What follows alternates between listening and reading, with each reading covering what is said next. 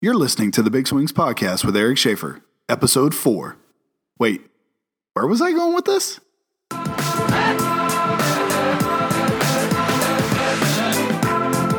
Welcome to the Big Swings Podcast, your source for breakthrough trends, shaping business and technology innovation. And now, your host. Had we all known someone could get paid to talk so much, we would have pursued a BS degree as well. Eric Schaefer. Welcome to the Big Swings Podcast. I'm your host, Eric Schaefer, recording live here from Hotlanta, back home after some travels in Tampa, uh, recording a few sessions down there. This is session number four. We're going to be talking about the great middleware transition taking place today. Uh, and with me is um, Rob Consoli, the Chief uh, Revenue Officer with Liaison Technologies. Rob, thank you so much for joining us today. Thank you, Eric, for having me. Awesome. So, Rob, let's uh, let's start with some quick introductions for our listeners, so they kind of understand a little bit about your background and your roles here at Liaison. Yeah, excellent. yeah, I'm pretty excited that I've been here at Liaison almost seven years. I'm the chief revenue officer, so I have responsibility for U.S. direct sales and global marketing, as well as some revenue objectives. Awesome. So, take us a little bit through your background. You've you've worn many hats at, at some pretty prominent organizations, and one of the unique things, um, you know, with your background, you have a degree in aerospace engineer, which I think is unique for a chief revenue officer or anybody in in sales and technology. But it just kind of fits. So, take us through some of the you know, starting in college with your degree, why the focus there, and then kind of the move to the technology space and, and how you've navigated your career? Yeah, it's a great question, Eric. Um, yeah, I started out at Auburn University and got my undergraduate in aerospace engineering there, and I uh, very quickly moved into application development. It was a pretty exciting time to, to be in information technology as uh, dot com and other technologies were starting to come in the forefront. Um, I actually started out uh, designing uh, aircraft, uh, worked on the uh, Joint Strike Fighter program, the F 22, the National Aerospace Plane. Um, my team and my group were writing the design programs to design those airplanes and perform uh, performance analysis. That's pretty exciting. exciting. Yeah, fantastic. Yeah. So I got enamored with uh, traveling around the sales teams all over the globe as we were selling F 16 airplanes to Singapore, uh, Japan, Indonesia, and other countries. And said, wow, sales looks like pretty interesting. So I really took a left turn, uh, became a pre sales engineer for a British company called Programming Research, and then quickly moved into a sales role and a sales leadership role with that company. So that's how I got started in sales. And, and you've taken quite a journey. You've been here with Liaison uh, quite a while. And, you know, today's discussion is really around one of the, the bigger swings and transformations that IT organizations are, are faced with, and that is around legacy middleware. And, and we'll get into, and I really want to focus on the core of our discussion around a, a recent research project that you've done with the Aberdeen Group. Um, but I want to kind of start off by painting a little bit uh, a picture about where middleware's kind of come from in, in its inception. So if you'll if you'll allow me, I'll kind of paint that picture, kind of tell a little bit of a story, and then we'll.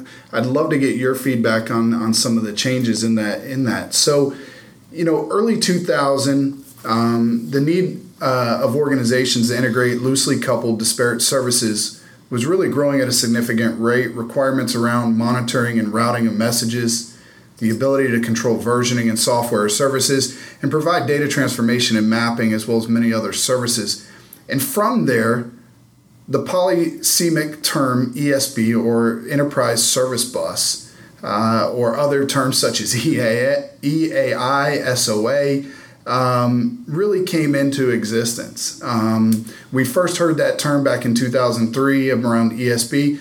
However, we couldn't anticipate the complexities that would fill that technological timeline between early 2000s and where we are today. The, the introduction of cloud computing in 06, the, IT, the IoT swing in 08, and the fact that 90% of our world's data was created just in the last two years. Yeah, right. I mean, it, they're talking now that going forward by 2020, big data or data will be a line item on the balance sheet, and it'll probably be on your balance sheet, mm. considering the role you play here at Liaison. Um, but our lines of business and end users are now faced with new challenges. So before we jump into the, the research that Liaison did with Aberdeen, how would you sum up the change in the integration space over the last 15 years? Gosh, it's a great question. I mean, it's a it's a huge market and a huge market opportunity for companies like Liaison. I mean, the fact is that the, this is a pretty exciting time to be in information technology. If you think of everything that's coming together, all the things that you mentioned, big data, Internet of Things, uh, cloud, uh, cetera—are all really driving a, a, new integration strategy for a lot of companies. And the challenge is that actually, Eric, it goes back to the early 90s when some of these middleware vendors like TIBCO and uh, webMethods and others were really coming on the forefront. And, and, and they really were there to, to move data around an organization. And so now, advanced today, as you mentioned, with everything that's happened, the move to cloud, the rise in cloud applications, the number of data sources growing astronomically, it's putting a lot of pressure on information technology today in organizations. In fact, Gartner would say 50% of IT budgets are, are uh, spent solving the integration challenges that companies have, just simply getting applications to talk to each other and moving that data around. So it's a pretty complex environment today. No, that's great, and I appreciate you summing that up. And I, I think that's a great segue uh, into the research that Liaison's done with the Aberdeen Group, and really the focus on on this big swing is is really the transformation that IT organizations are faced now with legacy ESB or EAI or their their typical SOA uh, enterprise, and so. I want to I want to start with a quote that, that came from Aberdeen, and it stated that IT organizations are about to undertake one of the most dramatic infrastructure shifts in the past 20 years.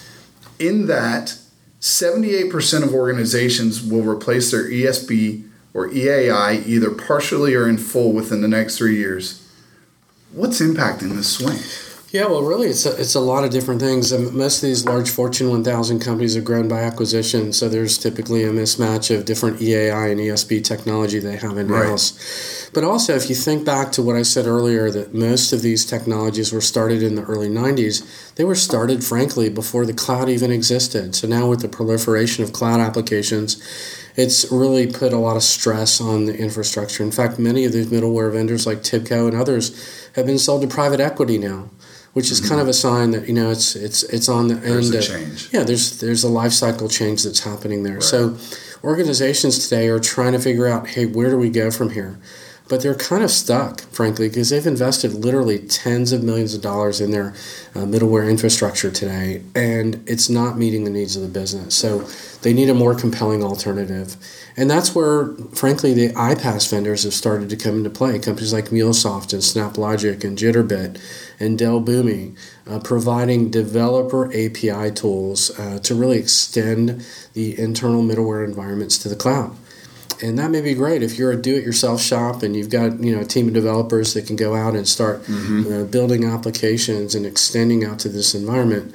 Uh, but it's also posing a challenge because um, this development is often not taking place in information technology. It's taking taking place in other areas of the business that simply need to get some integration done. Right. It, it seems the really the, the customer in most aspects has become the line of business. The the need right. for line of business to really innovate uh, and deliver either internal or external facing applications and results to the business. Would you agree? I would agree. And it's coming at a very difficult time when you think about just the challenges of compliance and security and uh, regulations and protecting your organization's data, having this rogue development take place in your organization with these iPaaS vendors is not ideal frankly, the, when the first line of code is written, um, you're breaking any compliance or regula- regulation uh, security that you might have. So you're losing a bit of control in your organization uh, in that regard. So you're, you're maybe putting your organization at risk.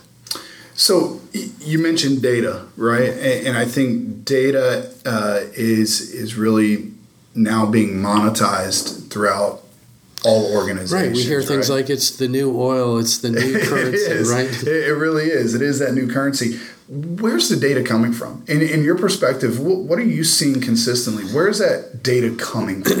I think the question is where is it not coming from, Eric? It's coming from so many different places. I mean, the typical Fortune 1000 organization has over 500 different applications they use to run their business.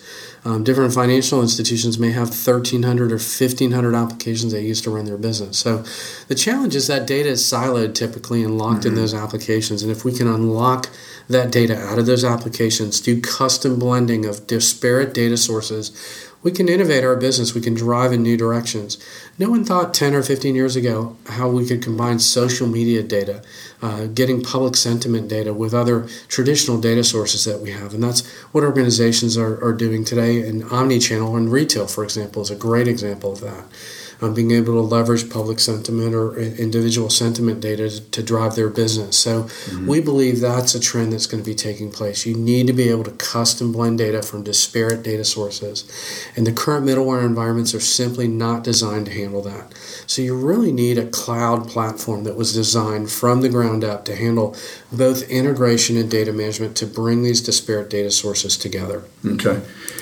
So with all that consumer data, what is what is the hardest part of that consumer data? You talked about social that the ESBs are having uh, around either consuming that data or doing the data integration to to legacy or the typical on-prem software components. Yeah, I mean the challenge is, uh, frankly, these middleware vendors have been around for a while. They were really never designed for the cloud. So that makes it very difficult to mm-hmm. integrate with cloud applications. Companies like Salesforce.com, ServiceNow, NetSuite, and others right. that have all moved to the cloud. It's very difficult to get that data to move.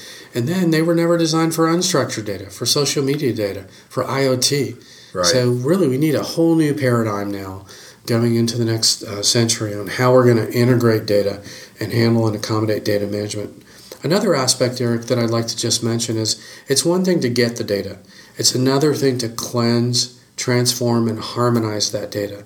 So we're actually seeing the disciplines of integration and data management converge together.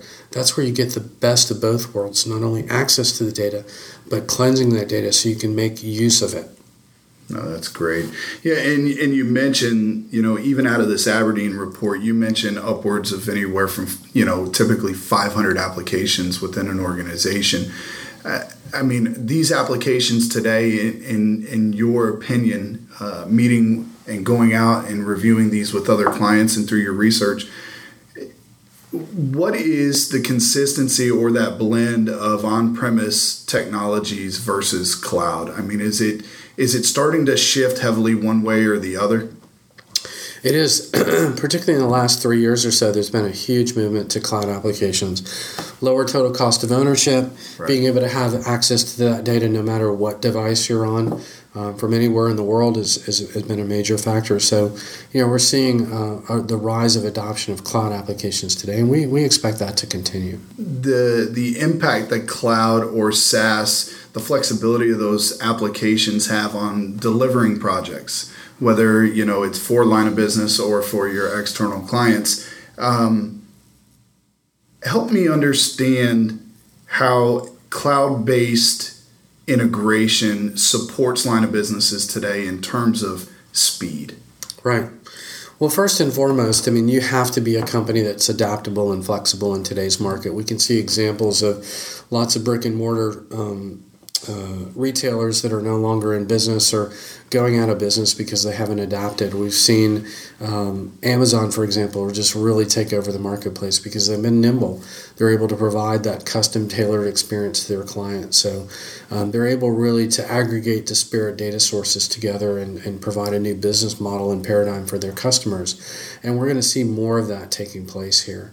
And the companies that can innovate and leverage their data sources are going to continue to thrive. Those that won't won't be around much longer because it's really, as you said earlier, all about the data. Mm-hmm. And so, one of the other topics that came out of that that research from Aberdeen that that I found uh, striking was that a, a third of the organizations that were interviewed are running more than three integration platforms today. I mean that that seems like a challenge in and of itself. I mean, how do these organizations now take a look inside behind the firewall and say, how do I change or adapt to the landscape now that's focused solely on, you know, extremely on the cloud and SaaS applications? Where do where do organizations start? right? In terms of, you know, you talked about harmonizing data. How do you harmonize your integration platforms? I mean, you, they're very siloed, and you know the resources needed to run those are, are probably extremely expensive. That's right. It's true. and often, uh, in many cases, these are, as I mentioned, uh, legacy ESB EAI technology. So it doesn't make sense to try to standardize on one of those, right, when they're they're antiquated today. So again, mm-hmm. it takes a brand new paradigm and shift uh, to be able to move. So uh, what we're what we're proposing here at Liaison is something called Embrace and Extend, where we can come in with our systems integration partners, and whether you have Tibco or webMethods um, or other EAI tools, we can embrace your current environment and then slowly migrate you or rapidly migrate you depending on, on, on your speed that you'd like to go to a more modern architecture and leverage our cloud platform called Liaison Alloy uh, to provide the benefits of both data integration and data management. So we're helping companies today make that transition to a more modern architecture. Mm-hmm. Um, other alternatives that are out there are again leveraging the iPaaS vendors, but the problem is with that it's more do it yourself. It's siloed typically. It's not an enterprise wide type of initiative. So while it might provide some short-term productivity gains from a development perspective. Long-term it doesn't meet the needs of compliance and, and, and, so forth of the business. So we don't believe that's the right strategy. That's kind of solving the wrong problem if you will. So we're advocating a more a more holistic approach of embrace and extend over a period of time. Well it's ironic you mentioned that um, you know in, in one of the the last podcast sessions that we recorded with Stephen Ross at Jabil we talked a lot about the fact that organizations and leadership has changed because you're now having to work with four generations in the in the workforce, right? right? And, and you and you mentioned that skills gap. I mean, how are organizations going to tackle that today? Yeah, it's really challenging because there is a shortage of resources that are out there. Uh, today. In fact, the, the cost of a MuleSoft developer is rising at a faster rate than the productivity gains that you're going to get by using some pre-built adapters. So, you know, if you take a step back and look at the at the business picture, it doesn't make a lot of sense to do that if you're not actually gaining anything as as opposed to that. So, um, our approach is that we've got you know literally uh, hundreds of resources available in our company that are helping organizations make that transition from their existing middleware environments uh, to a more um, robust, um, from the ground built up uh, on a big data platform, microservices architecture, fully compliant, um, we can help companies make that transition to a more modern architecture and, and frankly just leverage the cloud in a way that's going to give them uh, dramatic savings and uh, dramatic flexibility with their business. There virtually isn't an application type or format or file format or structure that we can accommodate as part of our platform. No, that's great. You know, as, as you and I meet with with organizations of all different sizes and makeups. Um, it, it really seems that data is going to play a huge role in every organization, and that data is going to help with a lot of uh, innovation, right? And I, I truly believe that innovation really will be the key to evolution and survival. right. You know, so I wanted to take a moment for you to kind of help explain to the listeners that there's a lot of different ways that people look at iPaaS. How would you define iPaaS um, within today's market? Yeah, iPaaS is a really a very broad term. It stands for Integration Platform as a Service. Liaison can cons- be considered an integration platform as a service. Um, we're simply doing the integrations on behalf of our customers. Uh, MuleSoft or SnapLogic, Jitterbit, or Dell Boomi are also integration platform as a service.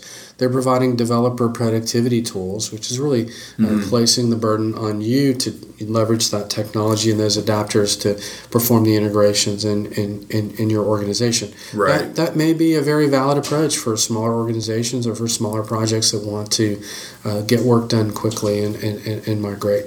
But we prefer to uh, work with the large enterprise organizations that have a long term view and, and see the benefits of a cloud based uh, iPaaS platform, uh, leveraging our team of skilled resources from a managed services perspective. So that's how I would I would differentiate. But as you said earlier, uh, Eric, it is all about the data mm-hmm. today, and companies that can unlock their siloed data that they have and be able to accommodate new data sources together for custom blending uh, can really innovate in a way that's going to differentiate themselves for their competition. That's why our tagline is a data inspired future because it right. is about the data. Yeah, we hear you know that's a great tagline, data inspired. I mean, every article you read, you'll you'll see things like data driven, uh, right? But I really like the the data inspired future. And and at Liaison, you guys are taking a unique approach to the iPaaS iPaaS market, and that is you're actually creating a a blend, a, a smooth blend of both integration and data management how does that help you differentiate in the market and, and how does that help your organizations really excel in terms of innovation yeah you know i have the benefit of almost 30 years in information technology so i've seen a lot of things come right. and go right from mainframe and as400 applications to the move to client server to leveraging uh, new technologies and platforms um, with different programming languages to leveraging the cloud um, there's certainly been quite a transformation that's taken place, but typically, as it relates to integration and data management, they've often been silent in most organizations. Information technology would be responsible for integrating the applications. They would run the ESB or EAI framework, they would uh, make that available across the enterprise, and there'd be a separate group, data governance group, a set of data architectures that would be responsible um, for the cleansing and transformation of the data. Um, often it was kind of thrown over the wall and, and viewed separately. Mm-hmm. But today, with the volumes of data, that's not going to work. You really need to bring those two things together, both integration and data management. It's the old adage garbage in, garbage out. So right. if you don't have clean data, yep. Eric, it's going to be very difficult to innovate and drive your organization. And every company uh, struggles with their data. Even companies who are using Salesforce com today, you know, just making sure their data is clean and so forth. It's hard to drive new business insight unless your data is cleansed.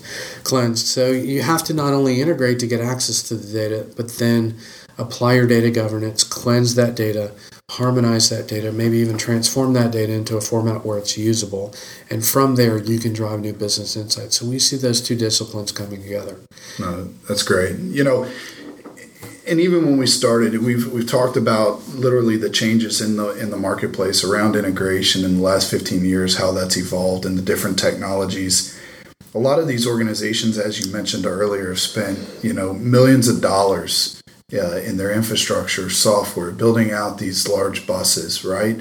If I'm an organization now looking to continue to excel in terms of innovation, uh, big data, and analytics is there a path for me to move off of that legacy technology without just simply turning the switch off and turning a new one on? I mean, for a lot of organizations, that's going to be a, a challenge. Uh, for some, a fear, right? It's it's it's a difficult task to move 15 years of legacy software uh, into a new world of either you know cloud-based integration or iPaaS or managed services what are the options and what should companies be looking for in terms of i think you mentioned it earlier embrace and extend. I, I like that term. So how do i as a customer make that transition? Yeah you're right eric. It, it's a, it's a very difficult transition to make. And um, as aberdeen stated you know it's one of the more uh, pronounced uh, transitions that companies will need to make going forward. Uh, the fact of the matter is that you know there's not a lot of innovation that's happening in those middleware environments today. They're kind of um, at or near end of life, so there there is going to have to be a transformation that's going to take place. Um, the good news is, is there's you know the integration market is, is a relatively big market. It's about a 24 billion dollar market annually. Uh, companies like Liaison, MuleSoft, um, Informatica, and many others that I've mentioned play in that space, and they can provide a role and play a role really in your transformation. Uh, but it's going to take time to do that. And middleware is so pervasive in most organizations today. Mm-hmm. It's not a rip and replace kind of approach. Our recommendation is that for those new projects that you're doing, leverage uh, that new technology, that new iPaaS technology that's out there, whether it's Liaison, leveraging our managed services through our Alloy platform, or uh, some of the other iPaaS vendors I, have met. Uh, I've mentioned is to leverage those technologies and start start a new project and get familiar with it, and then start to uh, migrate over time uh, to a new, more modern architecture. But it is going to be a transition. But it's an exciting transition because there's a lot of value that's going to happen uh, once we make it through this transition by being able to aggregate disparate data sources, being able to work with structured and unstructured data, uh, leveraging a whole new suite of business intelligence tools that are out there, whether it's Tableau or Domo or Spotfire or mm-hmm. Qlik and others. I mean, that's where the innovation is really going to take place. No, that's fantastic. So to, to, round out the discussion, I mean th- this this great middleware transition, this research that was done by Aberdeen, and for those listening, uh, you can look at the uh, the show notes. I'll have a link to the Aberdeen report in here as well. Uh, any closing remarks in terms of things that you see that could potentially be even bigger swings within this traditional middleware space or integration space coming in the future? Yeah, I mean, I think again, this is such an exciting time to be in information technology. I look at some of the innovation that's already taken place, and it's all driven by data. Let's let's look at Tesla, for example. Right. Most people would look at Tesla and say, "Wow, you know, great automobile design. Look at that battery technology." The real play for Tesla is about the data, mm-hmm. the real time data, the gigabytes of data that they're getting in real time off these vehicles as they're driving, and being able to send real time updates back to those vehicles to update um, the firmware and so forth, uh, and change the performance and driving uh, behavior. Another great example, big market disruptors, Uber right? Mm-hmm. taxi cab industry has been around for many, many up. years, shaken up, and it was all data driven. I want to be able to match a driver with a passenger that has a need. and I want to do that in real time through through an application and make it as seamless as possible. Again, another very data driven example. So I'm particularly excited about the innovation that's going to take place in our markets and industries as we're combining disparate data sources really to innovate and change the game, change the way uh, we all live, work, and mm-hmm. play and do things. I think that's what's really exciting. That's going to be the next wave, and it's all again data driven. No, that's fantastic. And again, for those listening, this is Rob Consoli, the Chief Revenue Officer with Liaison Technologies. Uh, today's focus was on the great middleware transition. Rob, again, I appreciate your time uh, and your insights.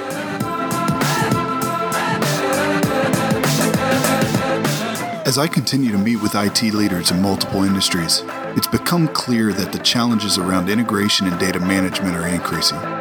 From the deconstruction of the ERP system, the enterprise resource planning system, to the proliferation of SaaS and cloud based technologies, the complexities and time associated with the traditional middleware approach are handcuffing innovation. A new approach is required, and so I appreciate Rob's time and insight into the swing IT organizations are facing. To learn more about how Rob and the team at Liaison can support your organization in the areas of integration and data management, check out liaison.com posted in the show notes. There you'll also find a link to the Aberdeen report highlighting key areas where organizations can focus to maximize their investments in speed innovation.